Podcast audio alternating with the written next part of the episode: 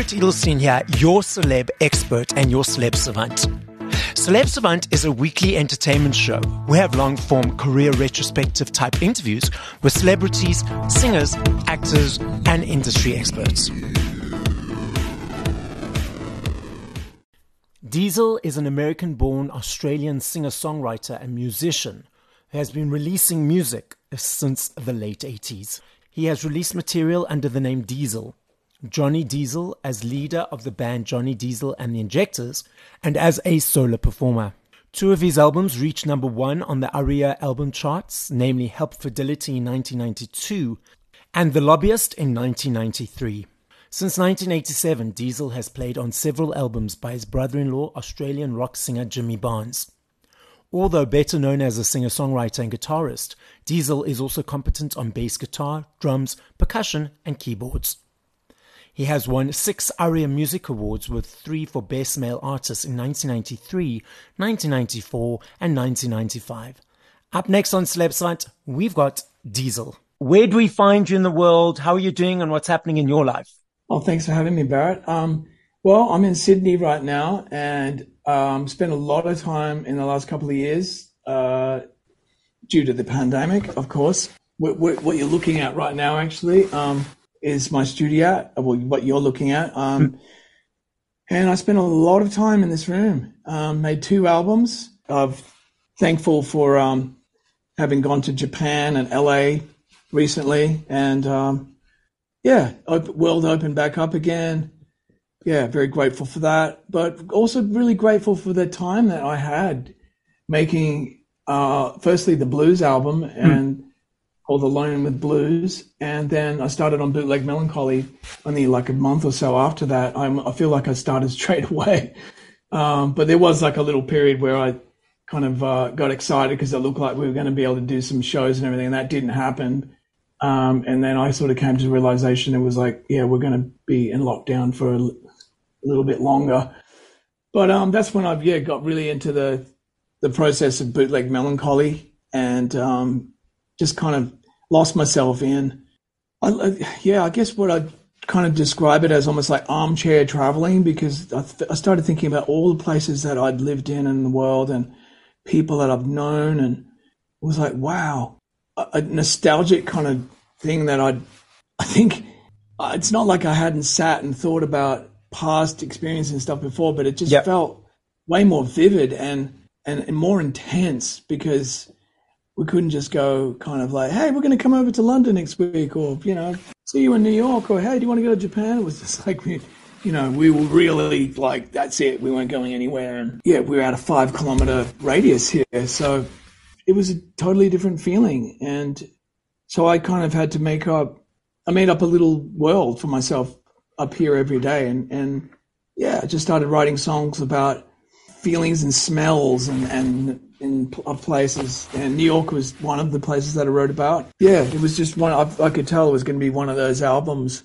kind of quite heavy in nostalgia, um, or nostalgic experiences. But musically, I, I felt like I was really kind of pushing some things and going into some areas that I hadn't done before, and maybe because I felt, uh, I guess I yeah, it was like it was this kind of feeling like oh whatever, you know, it's the end of the world, like it is. Who cares what people think? Or you know, like you know, it's just like opened me up a little bit. Unless I lost some some of my inhibitions a, a bit a bit more mm. than I maybe have been in the past, where I feel like I have to make an album that is sort of in some kind of like you know tradition, so the fans don't get too freaked out or whatever. And yeah, ironically, you know, so far, but you know, a lot of what my fans have been saying is to like it sounds like you know every Diesel album that I've ever listened to. It's great, we love it, blah, blah. And it's like, okay, well, I thought I thought it was the you were going to think it was the weirdest thing you've ever listened to. it's it's strange, yeah, you, yeah. You can't you can't you can never predict how that how that's going to be accepted by by the audience. Why did you choose the alias Diesel? Where does that come from? That's a you know a funny story because we were a band that would, was left over from. We were all in a band called Innocent Bystanders. Yep. I was like 16, 17 when I joined. And I met the main guy that ended up being the singer songwriter through the through the Sunday paper, and we became sort of like I was like 15 or something. He was 21, and went over his house. You know, we figured out that we liked a lot of the same records, and he he was like a kind of an older mentor for me at that time. And I got in this band, and it was like a bunch of weekend sort of warriors, as they as they say. Uh, one the really sweet people. Drummer was a was a banker. Had two front people, a, a male and a, and a female, and he kind of went to one of the rehearsals and this is like my first kind of decent proper band. I was I was 15 and my brother kind of came along and to the yep. audition and said, "Hey, you know, don't worry, I'm 17 or not 18 or whatever he was, and I've got a car. I'll make sure he gets to the gigs." Anyway, my, my the guy that I met through the papers came to the rehearsal and saw this band and thought, "Hmm, I need a band." Um, this guy I know from we've already been in cahoots together. Okay, so as soon as the two singers left that that evening, he kind of like just sort of took the band over and said, "I'm going to make a new band," and everyone just went, "Okay." It was mutiny on the spot. Then over the next couple of years, he systematically kind of like weeded out the kind of people that weren't sort of you know pro, I suppose. Mm-hmm. Um, that's a really harsh word, and it turned into this band called Innocent Bystanders. And then one day, I um, yeah, I was 19, I think, or 18, um, or just about to turn 19. Anyway, 18, 19 he just comes up. We come off stage after playing a, gig in Perth, and and just says, "You're too loud. You're, you know you're fired. You know it's over. We're finished." Whatever the words were, and I was shocked. At the same time, I just thought, "This is it. This is my this is my exit. This is my my kick up the ass that I need to kind of start doing things for myself." And the next day, I can't remember what happened that night, but I probably went and, you know, drowned my sorrow somewhere, or who knows, maybe I just, yeah, went home and went to bed. I can't remember. But the next day, I was probably feeling pretty, pretty shell shocked. And the other guys in the band rang me up, said, let's start another band. You know, like, forget him. You start writing. You should sing because you already sing a couple of songs. And I'm like, really? Okay. And I was, it was the forcing point for me to kind of really start writing and, and doing my own thing. So we had we had a band. We had no name. We started playing one night a week. Yeah. Um, one one one weekend one week. Um, the woman that sort of booked the place said, you know, you guys are starting to draw about three people and a cockroach. You know, do you have a name? Um, it might help if you actually have a name because you're all pretty well known around town. This is what she was saying through this other band that you've been in. You guys have had success and everything, blah, blah, blah. You know, trying to like encourage uh, us. And, and I said, oh, yeah. And I'd heard someone make a joke about the bass player in our band, which his name was John Dalzell. And he liked okay. to be called John. Yeah. And he goes, oh, you know, his wife had just fallen pregnant again because he was a lot older than us. He was like in his late 20s and having family already and he said, "Oh, little Johnny and his, little Johnny Diesel and his injectors," and I thought, "Oh, that's cute." I'm on sitting on the floor because I was sharing house with him and his wife at the time. And when she called back later in the day and said, "So, what is it? Do you have a name? I want to put it in the paper." I said, "Yeah, it's Johnny Diesel and the Injectors," and I, it was just to kind of humour our bass player, so we could show it to him, and, and he would go, "Ha ha," and that's what happened. He went, "Ha ha." and, and, you know, and then the next week came, and no one bothered to say to the to the to the woman like, hey, um, take that out of the paper, you know, that's not really our name. And just kept going and going. At some point, I realized that people were looking at the stage thinking that I was John Johnny Diesel. It's yep. like, no, it's named the bass player. So that's how it started. And so we made a record. When I say we, the band, um, John, the drummer who's like to be called Yak, but his name was actually John too. So there was two Johns in the band. And here I am, Mark. My name's not John. And but I had to go along with it because people would like, he's, you know, you're the singer in the middle of the band. You must be Johnny Diesel. So I just, yeah, I went along along with it because it was going to be. I knew that it was going to be easier than explaining to every single person that it wasn't me. So it was just kind of like, yeah, sure, whatever. It's Johnny Diesel in the Injectors. Yeah, I'm that guy in the middle of the stage. Well, that that went incredibly well. One album, um, highest debut, you know, selling or whatever debut for by an Australian artist of all time when it came out, and blah blah blah. And we toured the world, you know, um, four four times I think it was, and yeah, and then when it came time to making album number two, you know, I just I didn't feel it, and I I just wanted to go solo, and that's when I decided, you know, what am I going to do with I'll keep the diesel because that way it's there's recognition. I'll know it's you know there's okay, it's that guy, but it's not like the name of a band per se. It's really just the name of the project. And yeah, I've, I've been that ever since, except for one album I made in New York when I signed to a, a label in America, and they were freaking out about the clothing label. Um, yeah, they were launching really heavy in America that year and putting big billboards up and everything. And I, I was already aware of them and it was like, yeah, we've got them in Australia. And they don't care. They're fine. You know, different things. It's like not a problem. But they, they were really freaked out about it. And I could tell it was going to be a concern so much that we hadn't put the record out yet. And I could tell they were going to get concerned. It was going to hinder the project. So I said, look, how about I just call my, the album under my own name? And they were like, that's great. Perfect perfect solution. And yeah, of course, the people that knew me around the world, especially back here in Australia, were like, "What's that?" They just, you know, it confused them completely. Yeah, silly as it sounds, um, it's like the, you know Elvis Costello made one record under his own name as well, Declan MacManus, and similar sort of thing. You know, like people probably looked at it and went, "Who's that?" You know, to some degree. So it's what they call in the advertising world branding. You know? Yes, yes, yes. yeah. I got a lesson in branding. That, that, that's that's how I ended up with Diesel. It's it's like people always want to know. It's like, how did you end up with that? It's like, well, it's the leftovers of a band name that was actually a nickname, who was never even intended for me. So there you go. So you left the band and then you uh, carried on being as a recording as a solo artist for a number of years, couple of decades. So what keeps you going? You, there was COVID obviously and it invigorated you with your songwriting. But what's the thing that says, okay, I've been doing this for so many years. I want to create more music. I want to create another album. I want to be back on stage. What is that motivation for you? I think it's a, you know, there's obviously that, that little addiction that, that I have to that moment of when you make something and it just gives you the goosebumps. And yeah, it's just that feeling of like, there's nothing like it. There's nothing that, that can sort of feel like that, that moment. It happens in the middle of the night, you know, I'll, I'll be woken up with a lyric. I'll be woken up with a melody or something. It is until that, that stops. I just, I'll keep following it. I'm, I'm just, I feel like I'm just a humble, like servant. It's kind of like the music that's just around all the time. Really. It's, it's there. It's just, you know, it's in the ether. You just have to tune into it. That's how, yeah. that's how it feels to me.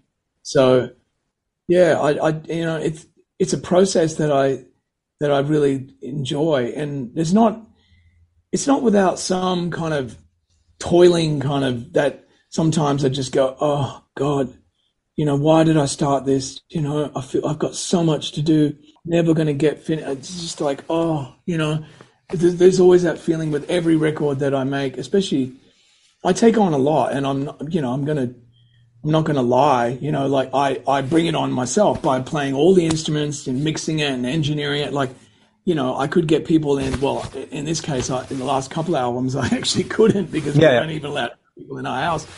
But I've, I've actually made those choices even when we weren't in lockdown. I, I, I, I really enjoy the lonely, um, burning of the midnight oil, as they say. You know, it just, there's something really, things, I find things out about myself um, it's indulgent, probably someone would some would say yes, but ultimately, when I when I get to share it with people, it's it's it's just yeah, it's a beautiful ex- kind of end to the story of like, oh wow, that started out as this little in joke with myself, and now, you know, it's it, it's potentially any, anywhere, and you know, as much as I still love physical records and any format that's physical for that matter, cassette, you know, CD, album when the when the streaming thing really kicked in, it was just it, the idea that anyone at any time of the day could be streaming, you know, one of my songs is is really exciting. You know, anywhere in the world for that matter. It's that kind of like really just exploded it to to beyond any you, you know your realm of you know where are the boundaries were before. yes so it's interesting you brought that up so i love me a cd i still i still budget for a cd every every while for me, it's a thank you to you guys for all the hard work that you put in. I love the journey of choosing. Okay, cool. I'm going to get this one. I'm going to choose that one, the unpackaging, the artwork, all that kind of stuff. And I'm not sure if you're aware, albums, CDs, cassettes are huge, make, making a huge comeback. CDs had the first growth in 20 years, albums, 5.5 million sales in the UK last year, the biggest since 1990 and so forth. It's growing again. So you've already mentioned that you love both. eh, And there's also the digital platforms which have allowed you to grow beyond your boundaries. Any other thoughts around this topic? Um, it's it's it's a very you know controversial sort of thing because I, I you know I, at the very same time I think I think there could be a better system of, of the royalty systems for artists. I, I understand that I've been told it's all about how much stuff in the content and blah blah Yeah. blah. You can't make you know an album every eighteen months. It's like Yeah. well, I I don't do that. I, I but I it's still I still think that with subscription and it, it could be just a, a little bit more maybe you know instead of a shaving of a penny just like maybe a, an actual tangible amount of the penny like something that you could actually see um, if you were to take a penny and slice it up into pieces you could actually go that's oh, that's my piece of the penny at the moment it's like Yes. You know, at the, this I like to use a, a visual analogy. At the moment, it's like if you took the penny and rubbed it up against a cement wall, Yep. and then got a mic- microscope and looked at the cement wall, and saw the, the residue of penny on the wall. That's what we're getting, of thing. So, yeah, I, that's that's what I'd like to see. It's Just maybe just like one a slither of the penny. A sliver more. Okay. What do you enjoy about performing live? I love the fact that it's kind of I call it musical ice ice sculptures because you know people you go go walk into a building and you'll see this ice sculpture and it's just like gobsmacking and you go oh my god someone made that. And then come back two hours later it's just a puddle of water. And that's what when you're making music in a room it, it's like a musical ice ice sculpture. You make it and then come back a few hours later all the people are gone and it's just like bits of gaffer tape on the stage. It's just something happened here it's always a, a strange feeling, even um, to this very day. After I've done thousands of shows, you know, I'll you know do my thing. People have a standing ovation. You know, I go back to the, get in my dressing room, get out of my wet clothes, go back onto the stage. It's empty. Um, the gear's getting packed up. It's always just kind of like, oh, did it? You know, did that actually really happen? You know, it's Yeah. just Yep. And it's now it's time to get that shit out of here. it's just like smack, you know, and that's, it's always kind of like returning to the scene of the crime. But there's something really beautiful about that. And on, on that note, I've, I've found it and I've commented on it many times where when you do the same place for multiple nights in a row, it's really challenging because it's it's a lot easier mentally to kind of burn a place down, you know, just torch it, and then you leave and then go on to the next one. But when you come back to the same place and you go, oh, I got to do it all again, it's a mental thing that that I, mm-hmm. well I have. It's like it shouldn't matter because it's like different people, different night, different temperature. Yeah. But you're in the same place, and it sort of it always kind of bugs me out a little bit. It's like I've got to do this again. I've got to be even better than I was right here last night Yeah. if I move the whole thing to a different place, it changes the goalposts. It, suddenly, it's it's it seems mentally easier to be my best. But when I have to be like the, the same best in the same place, crazy. It's really crazy. But I mean, I always think like, well, you know, you have to suck it up because because think about people that do theater. They do the same in the same place for like months and months on end. So mentally, like you can't be like that because you know like they've they've got a total handicap if that's the case. They they seem to be able to get over it. I'd actually i've never spoken to i'm going to have to speak to now that i've that i've brought it up. Yeah i'm going to ask one of my actor friends how if that spooks them out. Like the like the first night it's like you have to make it like the first night every time you know? Yeah. that that's what still inspires me, I guess, is the fact that you walk into a room, there's nothing, you know, and you make all this music, you fill up the air with with music, and then you know it's, it's stuff that wasn't there before, and you make it on the spot. It's it's not just like I'm going to push some buttons and and you know kind of like turn it on. You have to make it like from nothing. I love the pictures that you create. They they so beautiful. The visuals, you know, the ice sculpture and, and it, the queen on the wall. Uh, you're a very visual person. Are, are you planning to uh, uh, more tours coming up? Yeah, look, I'm going to do this thing called the Forever Tour. And we get to play like the Opera House in Sydney and the Athenaeum um, in Melbourne and the Tivoli, all really, really nice rooms across the country. Perth and um, Adelaide. Um, I haven't gone that west, west, not as far as, as South Africa, but like Yeah. haven't gone that way for quite a for quite a while. Because I, I grew up in WA, and mentally, I always used to think across the water when I'd be swimming in the ocean was like the closest thing that way is Africa. It's like literally, well, be, besides the Seychelles, Yes. a few islands, but it's basically uh, Africa that way. Are you planning? When are you planning to come to South Africa? I would love to come. I would love to come. I I got to know so many South Africans living in New York, um, ones that I'm still really good friends with, um, more more than I'd ever known in my life. They were like, and for some reason they'd sort of it was just like, oh, you're from Australia. Oh, yeah, I'm from South. Africa. They just this affinity straight away. We, all, we we figured out that we knew a lot of the same music. You know, things like Rodriguez, of course. Yes. Um, they, they know Jo- John uh, John Paul Young. They they know more Australian artists than um, a lot of Canadians even, and Canadians seem to know Australian music more than Americans. South African um, music kind of knowledge is is yeah like it's it's like an extension of Australia to a large degree. Yeah. So I need to get my my ass over there. So, w- so when you come through, uh, I'll be cheering you on and then we'll go for coffee to chat more. But I love this next game and you mentioned music and artists and different things. I know if I had to ask you this question in two days, two hours, two minutes, I know your answer will be different every time. I recognize that and I understand that because there are millions of them. But if you had to push play to five songs by other artists once we finish this conversation, what would those five songs be and by whom? Oh boy. Okay. Um, I would have to start with "Between the Bars" by Elliott Smith. "Far, Far, Far, Far, Far, Far," sad song by Otis Redding. "In a, in a, uh, in a, uh, Innervisions" by Stevie Wonder. Yeah, "All Along the Watchtower" by Jimi Hendrix. That's a masterpiece. And um, "Girl from the North" by Bob Dylan.